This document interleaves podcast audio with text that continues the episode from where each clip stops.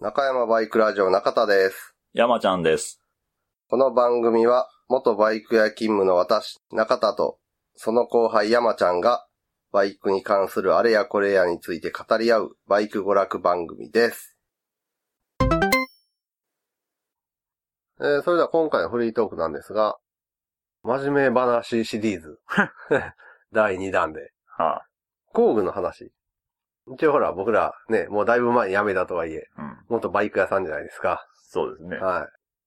これから整備とか始めたい人うん。うん。におすすめしたい工具、おすすめしたくない工具、おー。ほうほうほう。なんかあ る。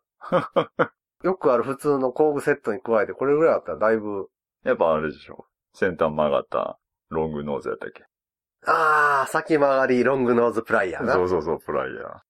うん、そう。えーとねうんあの、なんて言ったらい v, い V サインをのを指ちょっと曲げたみたいやな、つ長いラジオペンチみたいなやつな。そうそうそうそう。あれがね、たまらんぐらい、かゆいとこに手が届くね んな。そう。あまっすぐじゃゃないとこがいい、ね。そう、いい。な。加えたとこの先が見えるからな。うん。奥に待ったホースを差し込むときとか、はい。奥まった配線をな、なんとか引き抜きたいときとそうやか。ね。うん。ほんまそういうときにね、ありがたい。あれあは、りがたいね。あれは使えますよね。ううんん。。で、そんなに高くないしな。そうそうそうそう。アストロとかで買えうば。ん。うん、確かにあれは、あるとだいぶ違うな。うん。あれ、うん、違うね。うん。先曲が り、ロングノーズプライヤそうー。。これです。あれはおすすめです、ね。 90度曲がってるやつはいらないです。45だよな。 そうやね、45 5度ぐらいのやうん、90度は、あるやん、でも90度売ってるやんか。あるな。 どこでどう使うのかよくわからへんけど、あれは。あるな。あとは、まあまあ、ロッキングプライヤーあハサミ。物で言うと。はいはバい、はい。イスプライヤーとかも言うけど。そうやな。はいはい。これは、えー、挟んだ状態を保持できるプライヤーやねんな。うんうん。金属剥き出しみたいな。はい。ごついプライヤーで、うん。で、その、握るところの端っこのところにダイヤルがついてるねんな。ああ、そうやグリッね。プ側のうんうん、グリップ側の。グリップアームのダイヤルを締めていくと、一定のところまでぐーっとこう、挟み口がうん狭まっていって、んでぐっと強い力をかけてバチンって挟み込んでしまうと、その状態をロックしてくれる。はい。ロッキングプライヤー。はいはい。これ何がいいかというと、あの、潰れたネジとかを回すときに、あこのロッキングパイでガチンって一旦加えてしまえば、うん手の力を回す方だけに集中できる。ーうんうん。もう強い力でずっと挟み込んだくれるんで、プライヤーが。そうやな。うん。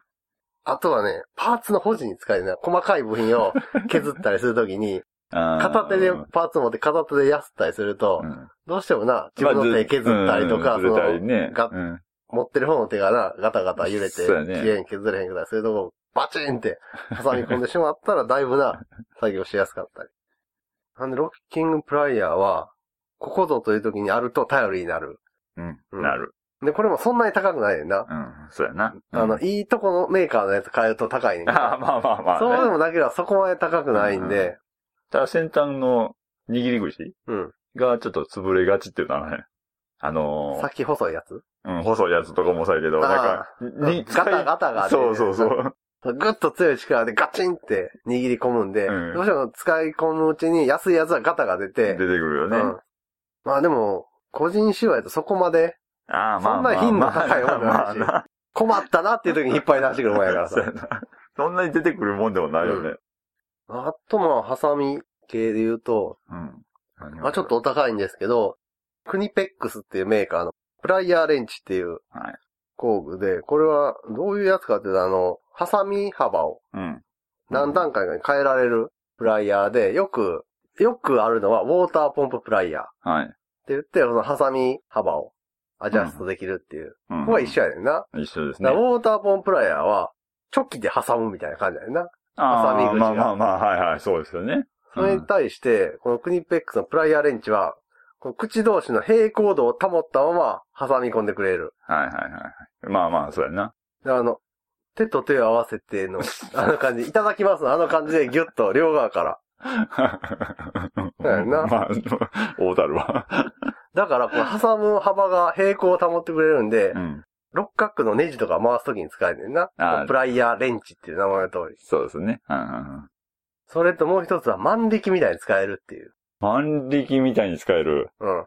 顎幅を短くうん、狭くすることで、うん握りすあるー力を強くできる。ちょっとしか潰さへん代わりにうん力は強くなるってあいはういはことができるんで、曲がった鉄板をぐっとまっすぐに平らに戻すとき に、あのクニペックスのプライヤーレンチで挟んで、ギュッてやると、ある程度ある程度の。うんでこれの、なんだよな、壊れた部品とか、うん。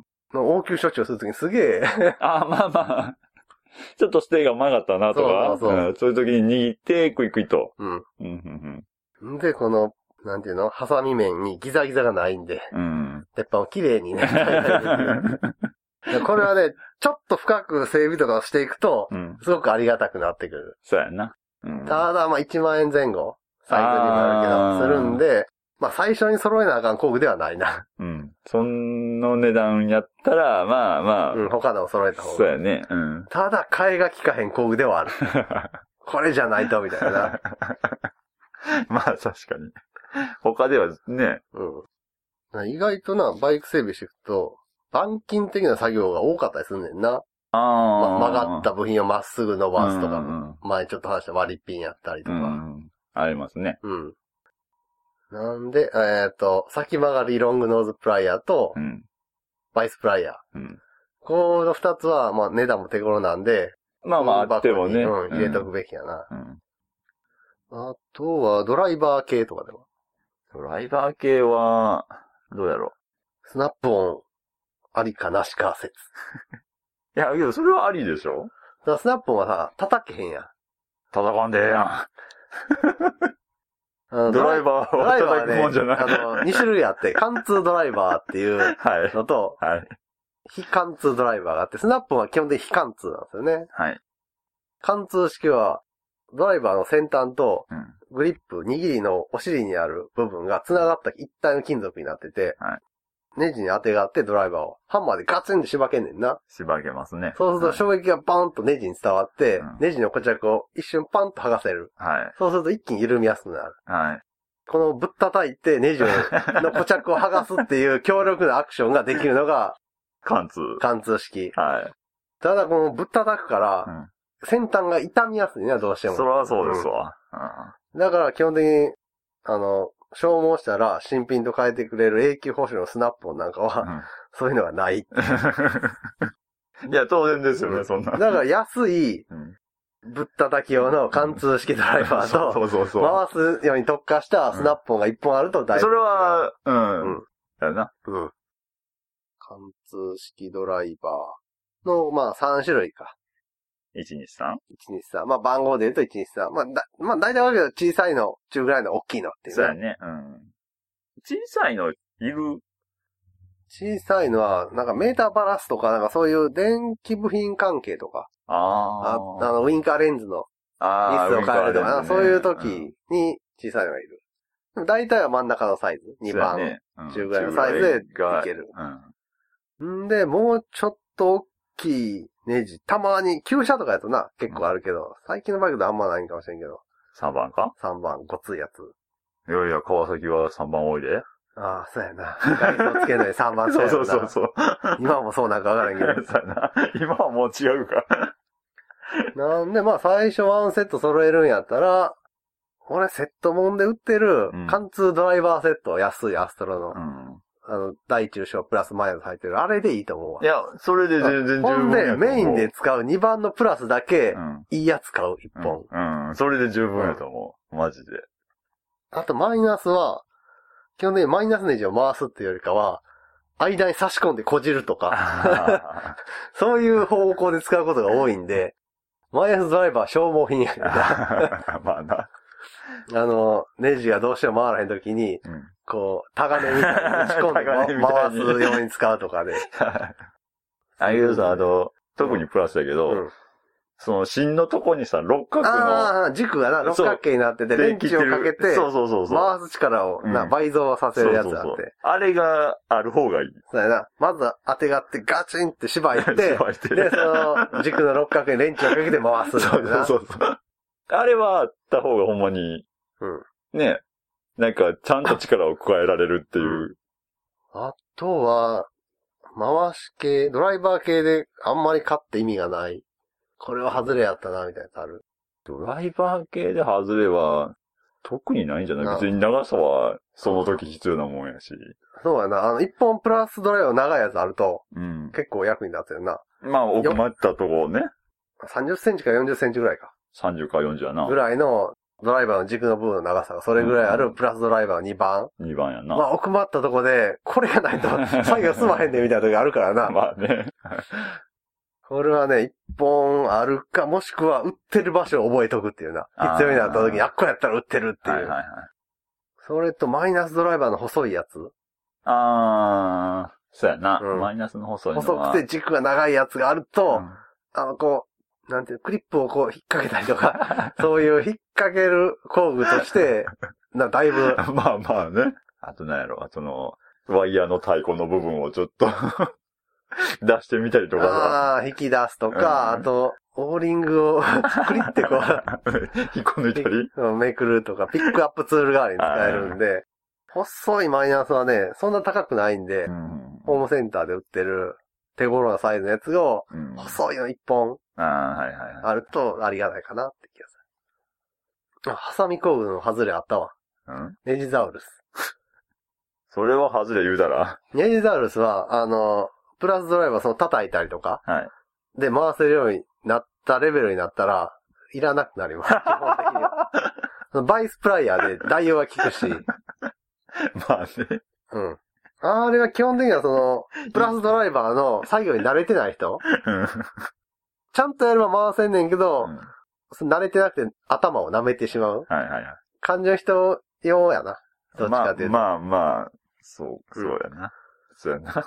うん プラスドライバーで普通にちょっと硬いネジを回せるような、うんだから押し付ける力を強くして、回す力を少なくして、うんうん。舐めないような回し方をマスターしたら、もうあれは特に、そうやな。うん、うんいらないです。あれの上の段階のバイスプライヤーを持てれば、 いざとなったら。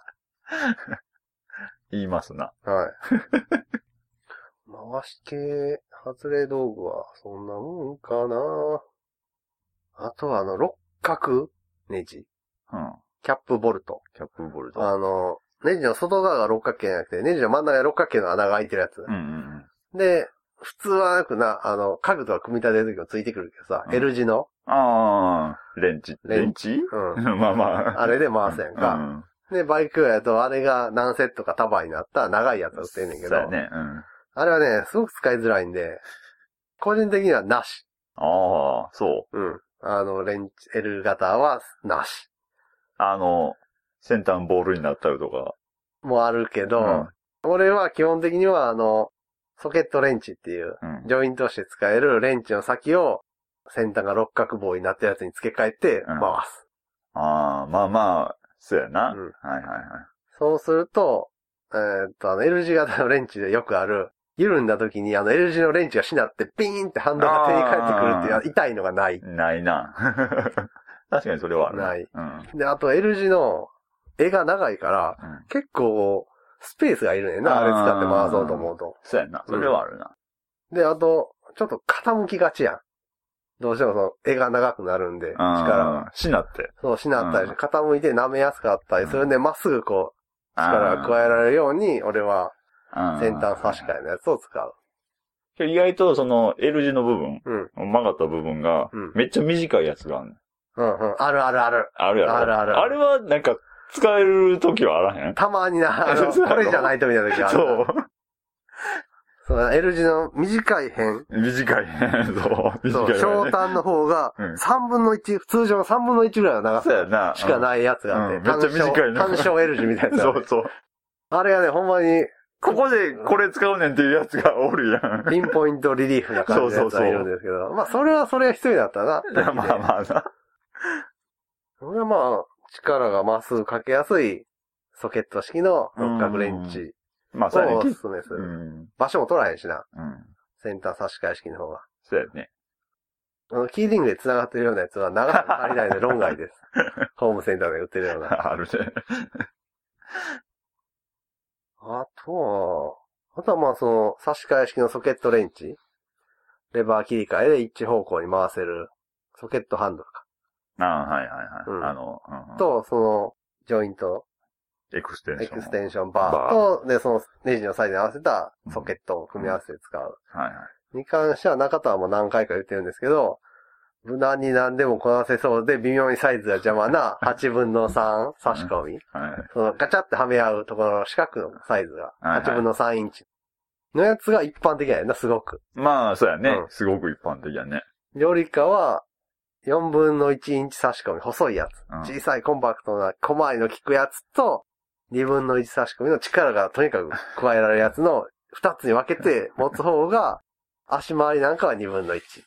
で、外装とかに関しては、うん細かいところは4分の1で賄うちとっ。ちゃいので。うんうんいや、まあ、わからん話じゃないでもよ。俺はこっちの方が効率がいいんで、俺はもうずっとこれでやってる。うん、そうやね。山ちゃんはでも、その、4分の1と2分の1のいいとこ取りした8分の3うん。を対応してる。まあ、基本8分の3で、うんで、あの、細かいとこになったら、ちっちゃいやつ。うん。うん。で、2分の1はもうない。あ、使わへん。か、ほぼほなぼい。使わへん。あの、ほんまに、ア大クきいセルナットとかそうという。か、あの、ステムのトップキャップあーとか、ああいうところぐらいしか使わへんな。ここはもう結構好みがあるでしょうね。出るけど、やっぱり4分の1差し込みのあの、小回りうん。と、か、無駄にその力かけられないんで、こうネジを強く締めすぎないっていう。はいはいはい。あと、まあ狭いところにもまっすぐ入れられるんで、ネジを舐めにくいっていそうう。やね。うん。そういうメリットがあるんで、結構細かい4気筒マフラーの液パイとか、そうやな。その辺うんは、細かハいンドル細周いやりつよね。のレバーホルダーとか、うん。ああの辺をなんかこちょこちょってやるときはやっぱり、ちっちゃい方がいいようねん。うん。肉厚も薄になるよね。まあな、入り込みやすくなるしそなうそうそうそう。ソケット自体の肉厚がね。ソケット系で失敗。あれいらんな、あの、タワムエクステンション。金属のメッシュを編み込んだみたいな、ワイヤー状のエクステンションで、うん。しならせても回せるみたいなやつ、あれ。あ、そうなるうん。でも、やっぱり力がそんなに強くかけられへんから、あれやと。そうやろううな。ん。だ一旦緩んだやつをうん、早、緩めするのに、斜めに差し込んでも、うんしならして。えユニバーサルとかじゃなくてってことやあな。あ、ユニバーサルもいらんな。 え、いや、いらんなって言ったらあれやけど。 まあ、ほぼ使いようが。ユニバーサルジョイントって言って、なんかあ の、関節をね、ソケットハンドルとうん、ソケットのコマの、うん。ソケットレンチの間に入れて、うん。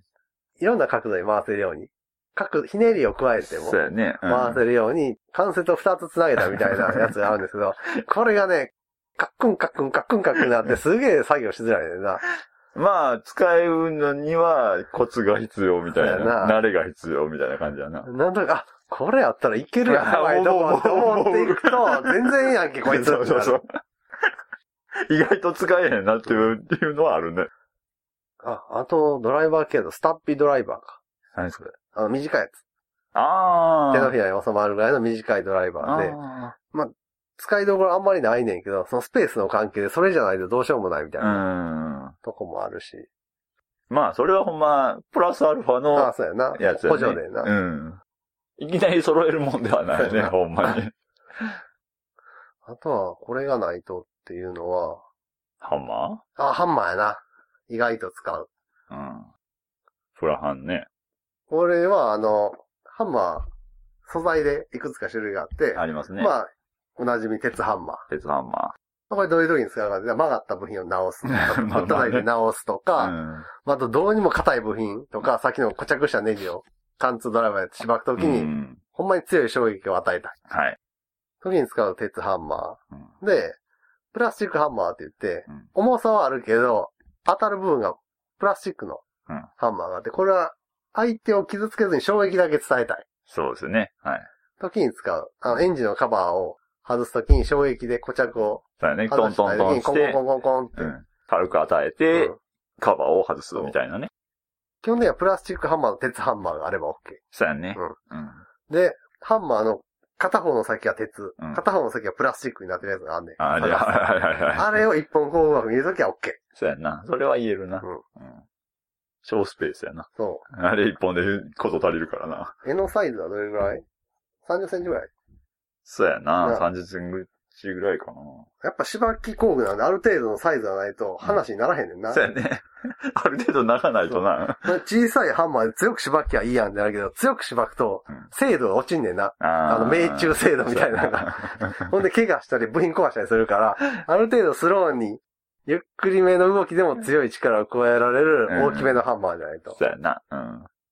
あと、工具箱に入れときたいのは、ヤスリ、組ヤスリのセットか。ああ、ヤスリか。うん組ヤスリは、あの、まあ、大体、柄の長さが15センチか20センチぐらい。ああ。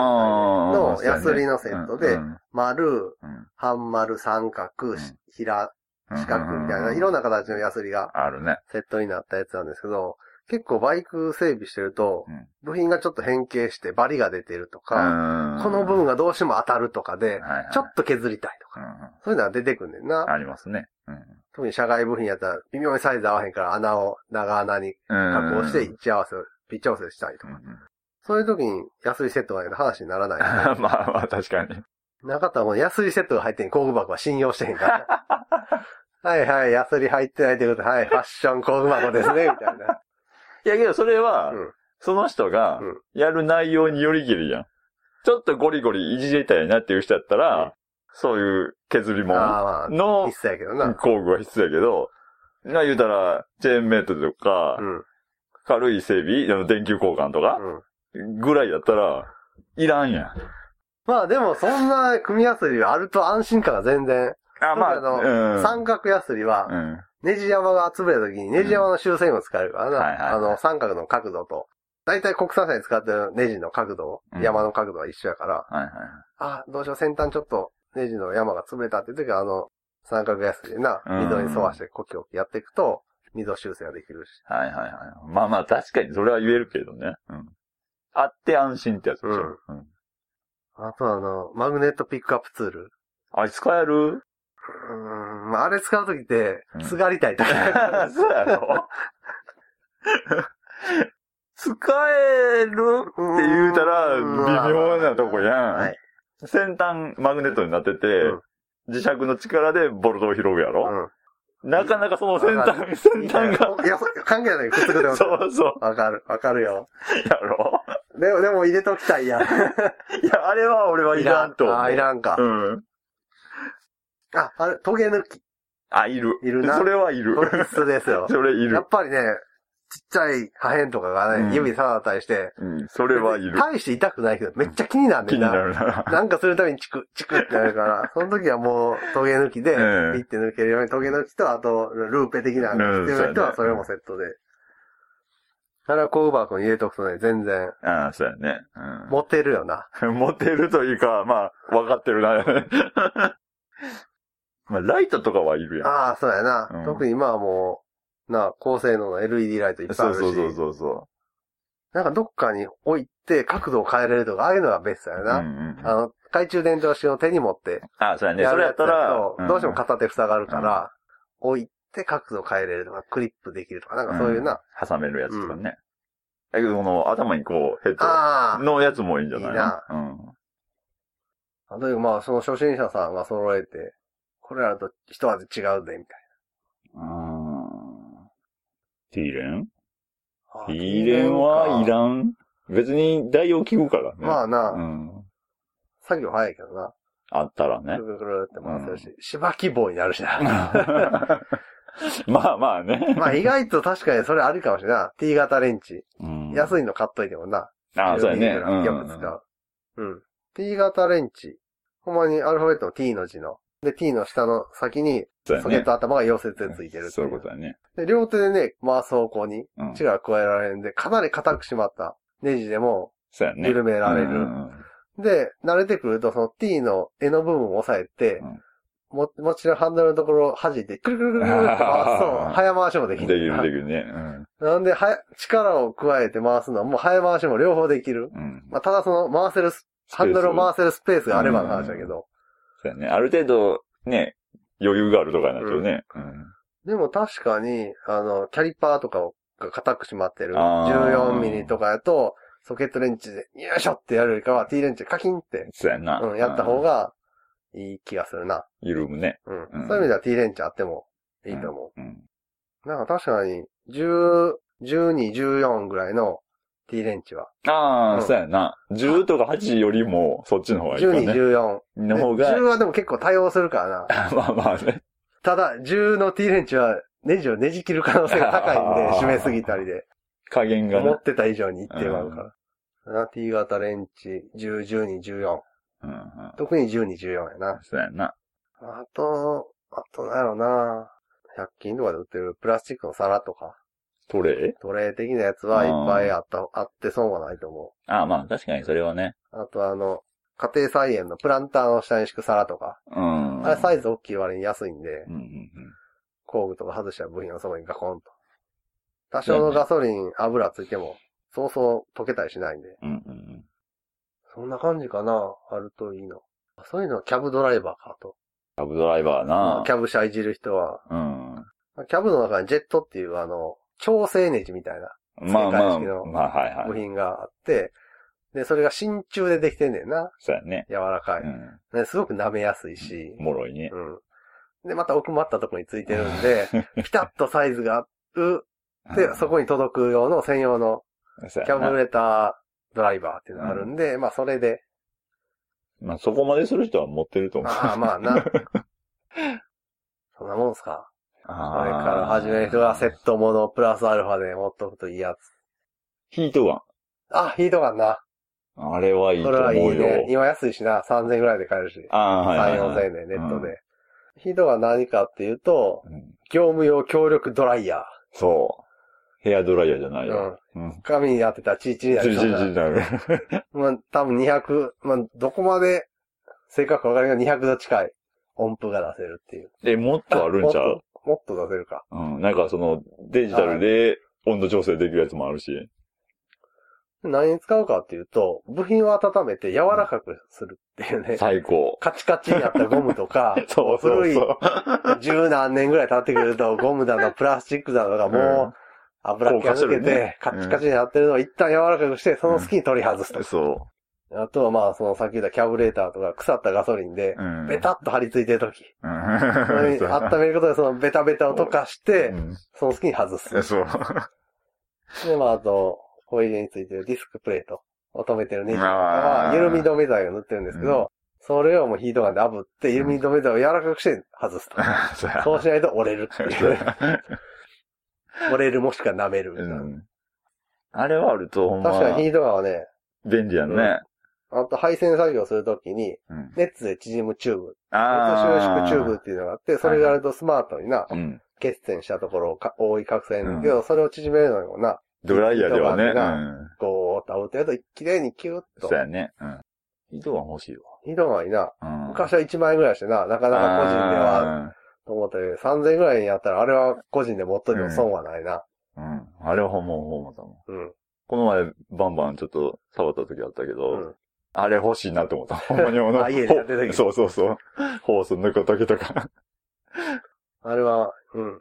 今は持ってた方が。うん。あと何あるあとなんかあるか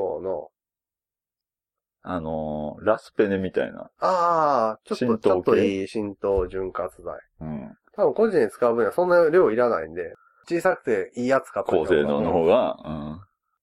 あとは、よく言ってるのは角材か。まこれは工具箱に入らい。ないんですけ ど、入工具箱には入らならない。いですけど、あの車体を浮かして作業したりするときに自分のバイクを浮かすのにちょうどいい高さの角材とかを用意しておく と、ぐっと車両持ち上げてそこに挟み込めば、お腹の下にね。そうそう。木やからな、相手を痛めることもないし。で、ノンワルマフラーやったらな、うんその下挟んだところで、そうやねマフラー自体にしっかりした強度があるし、うん取り付けもしっかりしてるから、どっかが歪むとかうん。思わなないいし。ないし。でも、まあ、勝ってまでじゃないまあまあな。ただそのな、スタンド作業とか、フあーロントスタンド、リアスタンドをな、ガシャンってかけて、うん。とかまでせんでいいねんけど、うんその、リアのチェーン掃除をさうん、効率よくしたいとかいう時にはさ、リアをちょっとだけ浮かしたいみたいな時にはな。角材はうん。いいアイテム。うん。まあ、ジャッキとかでもいいねんけまどあね。な、自動車用のな、うんやつで。なんか2トンぐらいのやったら、あさ、3000円ぐらいとかでもあるやんね。そんなか、あ、あとね、グリスうん。グリスは、難しないウグリスだってホームセンター売ったらさ、安いチューブ売ってるやん。ある、 300円ぐらいで。ある。あれをなんか、いらんくなった薬瓶とか、うんニベアの缶とか、うあん、ん。穴にブチューって全部出しといて、うん。あるとうん、すごい楽です。いや、まあまあ、楽やけど。なんか、ここにはこのグリス的なのがあ、ーややこしいあるやん。 あるけど、ブレーキ周り以外は、もうリチウムウグリスでいいよ。 ぶっちゃけ。まあまあ、もう、まあ、ウレアグリスでもいいかな。うん、俺はウリアの方がいいかなと思うけああそうやなど。値段もそんな変わらへんしうな。ん。そうですね。ウレアグリス。 で、ブレーキンとかはダメ。 そとうやかねは専用のやつです。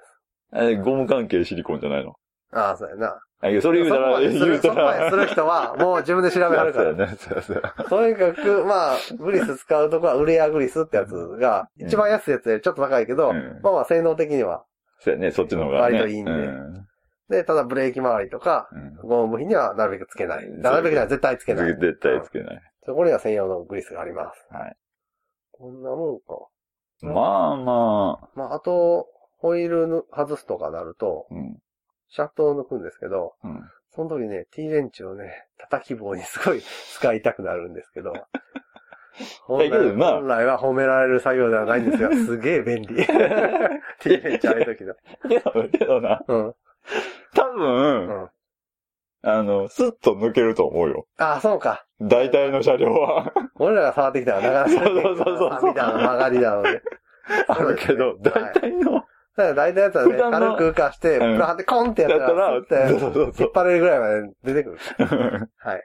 よっぽどなんかあの、リアタイヤをちょっと何あ こじてとかならん限りは、スッて抜けると思うから。あと、カバー外してつけたりとか、エンジンの。それもうちょっと、一歩踏み、半歩かなうん踏。み込むような作業をするとき、ガスケット交換とかあがー出てくるような作業をするときにあると便利なのが、えっと、長いネジのうん頭を飛ばしたやつ。あー。わかるわかるわかる棒、ネジ切っただけの棒みたいな。うん。それのエンジンカバーの穴に合うサイズのやつ。うん。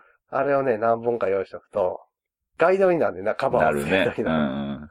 ガスケットをな、そこに通してしまえば、うん。落下防止にもなるし、そうやね。カバーをまっすぐ入れるときにもガイドになるし。うん。あれ4本ぐらいあったらいいんかな、うちょうどね。あれね、長いネジ買ってきて、うん。頭飛ばしてる。だけどなんか普通ねのネジだけのやつはないかいな。あるけど、ネジだけ長すどぎんさのか引っかかんねん。ずっとネジやから、あれ。ああ、そっガか。スケットとかが、うん。うこれ先端の20ミリぐらいがネジのやつとかん。があるとベスだけどそれ、そのカバー外す作業するんやったら、うんリムーバーは必要やない。ガスケットリムート。バあー、ガスケット剥がし。ー。剥がし。あの、カバーとカバーの間の漏れ止めに使ってるガスケット、だいたい紙やねんな。ちょ紙っと粘り気のある紙で,、うん。で、ずっと使ってると、まあまあ、それがどっちかの目に張り付いて、そあの、シールを剥がしてる間に、あう。となはんかそうそうそう。残んねんなそ両面に。だいたい両面、片面にメインでべったりう。乗そっうやて、ね。どうそうそう。反対側ではポツポツポツってそうそう残うる。んで、それをきれいに剥がしてから、新しいガスケットに変えへんと漏れると。そう。で、このガスケット剥がしね、手前やねんな。あれは、それが一番手間っていうのもあるけど。 今では何派えー、何がガスケット剥がしは。えーあのー、リムーバーあったらそれ使いたいけど、スプレーのスプレーの。うん。ケミカルでやる。やりたいやけうん。ど、ない場合がほとんどなんで あと、相手にもよるやん。まあまあ塗ね。装も剥がすからな。ああ、そうだね。うん。強力剥がし剤やから、うん。無塗装部品にやる分にはいいけど、いいけど外せる。 うん。なあ、エンジンガードやってフレームに突っ込もんな ら、フレームの色剥がれるし、エンジンカバーもな、塗装してるやつだったら色剥がれるし、うん。ってなってくると、スク刃レーパ物ー系、スクレーパーって呼ばれるそういう刃物で削り取る。削り取って、あるで、程最度後、と、砥石で鳴そうらそうす。そう。オイルストーンか。うんスクレーパーもさ、カミソリの刃使うやつもあれば、はい。ほんまにステンレスの板をうん尖らしただけのやつもあれ。あーあの、彫刻刀みたいなやつそとうそうか。そう絵がな。俺は、カッターの刃を、レアおのー、刃かな。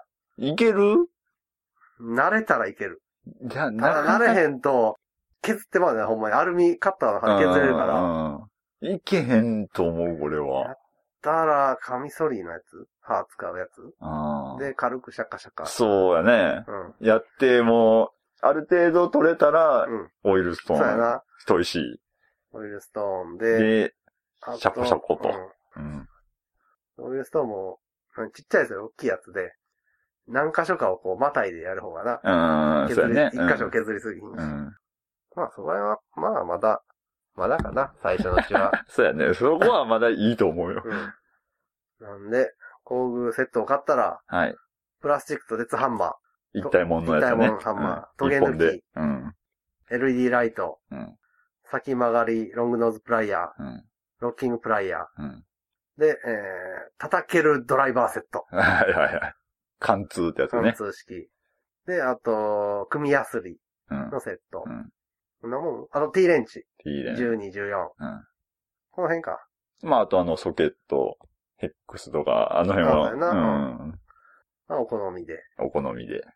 があると、だいぶ、えー基本的なことはできるんちゃいます、うん。あとヒートガン入らあ、んそう、ヒヒートガン入らないけど、ヒートガンはあった方 がいい。ヒートガン。 うん。あれは欲しい。うん。割と現場で使える うんガチ勢やな。こそうの辺、今挙げた工具うん は。頼れますぜ。あれはいい。なんでね、多分華やかさはないんですけ ど、今挙げた工具たちに。そうやな。でもこうね、ほんまに現場で頼れる奴らなんで、そうやね。ぜひうん。いじる際にはって感じだね。あるとね、いいんで。あの、工具屋さん行った時に、あ、これ、これのこと か。目つけといてね。いや、それ、それと行くとさ、あれもこれもだんだん欲しいなってくるよね。うん。 一年に何回使だうからのまっあ、てアいうやスつトロとかやっは。たらセールかかってたりするやんか。うん、する一。応あ、言ってたやつセールかかってるし、ちょっと買ってみようかなとうか。ん。うん。そんな感じでもいいんでね。通常セットに加えて揃えとくとうん、いいかなって気はしそうまやす。ね。アストの座布団とかね。あー、あれいいな。 いいね。あ の、シッティングニーパッドやったっけあ、青いやつね。青と赤。うんまあ今青しかないかな。青か正方形ぐらいの。まあ、あれあるとないとでね、お外でそうそうそ成立するうそう時はねそうそう。あの快適さが全然違うんで、ね。違う、違う。あれは違う。全然閉められへん。う。というわけで、なんかあの、ね、自分で整備してみようかなと思ってる人は、 はい こ。の辺のバイク屋さんがガチで頼りにしてる、のぶし工具たちをね、チェックしていただければなと思います。 はい。それでは、お便り読んでいきたいと思います。えーラジオネーム、胸川さんからのお便りです。ありがとうございます。ありがとうございます。えー使用ヘルメットの好きなところ、昭栄ホーネット、ザ・アドベンチャーって見た目だけで購入。ほ昭栄のホーネット、どんなメットやろ。まあ、名前からするとね、ミニ四駆、タミヤ好きにはね、たまらない。ああ、ほど、ほどよいオフロードテイストの、う。ああ、ほんまですまあね。顎のとかグイッと出てるわけでもなく、なく、洗いのツーリング。ツー、んツアークロスあ、そうかそうか。ツアーのコース。ライバルモデルみたいな感じかな。うんうんうん。うん。ほどよく。そうやな。視界も広そうやね。うん。ザ・アドベンチャーって見た目で購入。うん。うん。あれあ、そうか。もうウラルじゃないもんな。胸川さん。トライアンフのタイガーかなんか。え、ウラルはウラルは手放さはったはず。あ、ほんと。うん。ウラルやとちょっとアドベン、アドベンチャーっていうか、新しい感がね。 で、えーコーナー名はヤマハタンク被害者の会のコーナーにはいいただきました。えーこれは塗装が弱い。はい。プツプツ浮く。えータンクが錆びやすくてすぐ穴が開く。そんな、 あの、90年代頃までのヤマハ社のタンクの被害を被った人たちのはい。告発コーナーで。えー中田さん、山ちゃんさん、いつも0.5ミリ以下のフィルムカットを眺めながら楽しくラジオを聞かせていただいています。タククロいじりの黒幕こと胸川です。となるほど、0.5ミリ以下のフィルムカットって、そういうお仕事なのか。どういうことやろうね。なあうん。タククロいじりの黒幕はあれか。旅バイク祭りとか、タククロさんのテントにいたずらをしたとか、そういうやつやった。ああ。え、普段からとかじゃなく てあわからへん。わからへんわ。えー今回、ヤマハタンク被害者の会並びに344回のスピュー氏のセローについて、第三者からの報告をさせていただきます。 おー。その時、一緒あに。あ、そうか、一緒にメンテナンスししてちゃあっったたももんんね。ね。うん。まあ、344回スピューさんが、えーっと、遠方からセロー225をうん購入したら、ちょっとそのタンクに錆がたんまりあってうん、燃料系にトラブルが出ていろいろ大変やったはいはい。と。で、まあそのセロは結局返品されて、うん。改めて KLX を購入されたんですが、その時のセロについてかな。はいはい。えー彼との出会いは、昨年の楽園会ライダーズインのイベントでした。うんうんうん。その前に旅バイク祭りでゾノ氏と知り合っていたそうですが、かっここの時、彼の魔の手に、てんてんてん。ゾノさんそっちの人なんですかほんまや。 危ないよ。ねえう。ん。その時には自分もオフロードをしたいと車両に関するアドバイスを聞かれて、いろいろとアドバイスをしていたのですが、セローの魔力にすでに見入られていたのでしょうか。バイク歴の浅い彼には、あるもので当たりを見つけたいなら原車を見た方がいいと言っておいたのですが、それが叶わず、九段のセローを買ってしまいました。納車当日私は仕事中でツイートで現状を見守っていたのですが、あれやな、届いて、取りに行ったら絵にかからなかった。はいはいはい。押し焼け書までかかった。はい。で、途中で止まったみたいな感じで。そういうのをツイートで見てたと。で、見守っていたのですが、ゾノ氏と合流していたので安心していたのですが、まさかそのままの初林道。唖然とし、セロー225乗りはクレイジーなやつしか乗れんのか、と思っていま した。あんなにね、フレンドリーなバイクやったはずなのに、セロー225でほはんなま、やな。あの、免許取って初めての入門用とかな、そう女だね性におすすめみたいな。30いく年のな、月日が、うん。セロをそんな風に。でクレイジーなやつしか乗れへん。えーその後、南京都林道部であれやこれやと検討したのですが、役に立てず、結果はあのようになってしまいました。車両返品か。あさすがに今回のことで、次は慎重になるだろうと思っていたら、てんてんてん。この先は本人が語るのを待ちましょ う。なんかあったんですかねあ。ねえなんか KLX。、あったんか ね。とりあえず我々は彼を温かく見守ることになるのでした。続く と。まさかのね、スピューさんもねえ。監視されていた と。スパイがね、ここに。なんかでも KLX 好調そうやけどな。そんなにトラブなんかマフラーがうるせえみたいなの言ってはっル。たああ。ああ、なんかあの、サイレけンどサー。サイレンサーにー。うん。ステネスタワー入れて。うん。胸川さんも、あと最近もあとなんか買ってあった気がする。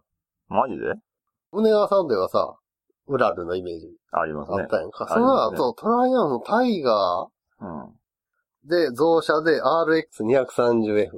どんな聞いたことないな。なんだそれ。調べてみよう。RX230F。えーと、RG3 っていうメーカーの RX230F。フルサイズフレームにレーシングサスペンションを組み込んだ本格的レーサールック。それでいてエンジンは低速からトルクがあり、扱いやすいフィーリング。街に溶け込む洗練されたスタイル。空冷 230cc エンジン。なのこれ、ホンダ系のやつかなこれ FTR とかあの系統のエンジンベース。違うかなっでも230やったら、ぽいよな。うん。どこの、なんていうメーカー や、国はカジュアルレーサーは RG3 ジャパンとアジアウィングモーターその共同開発によって生まれたオフロードバイクのニューコンセプトです。ほほう。へーう。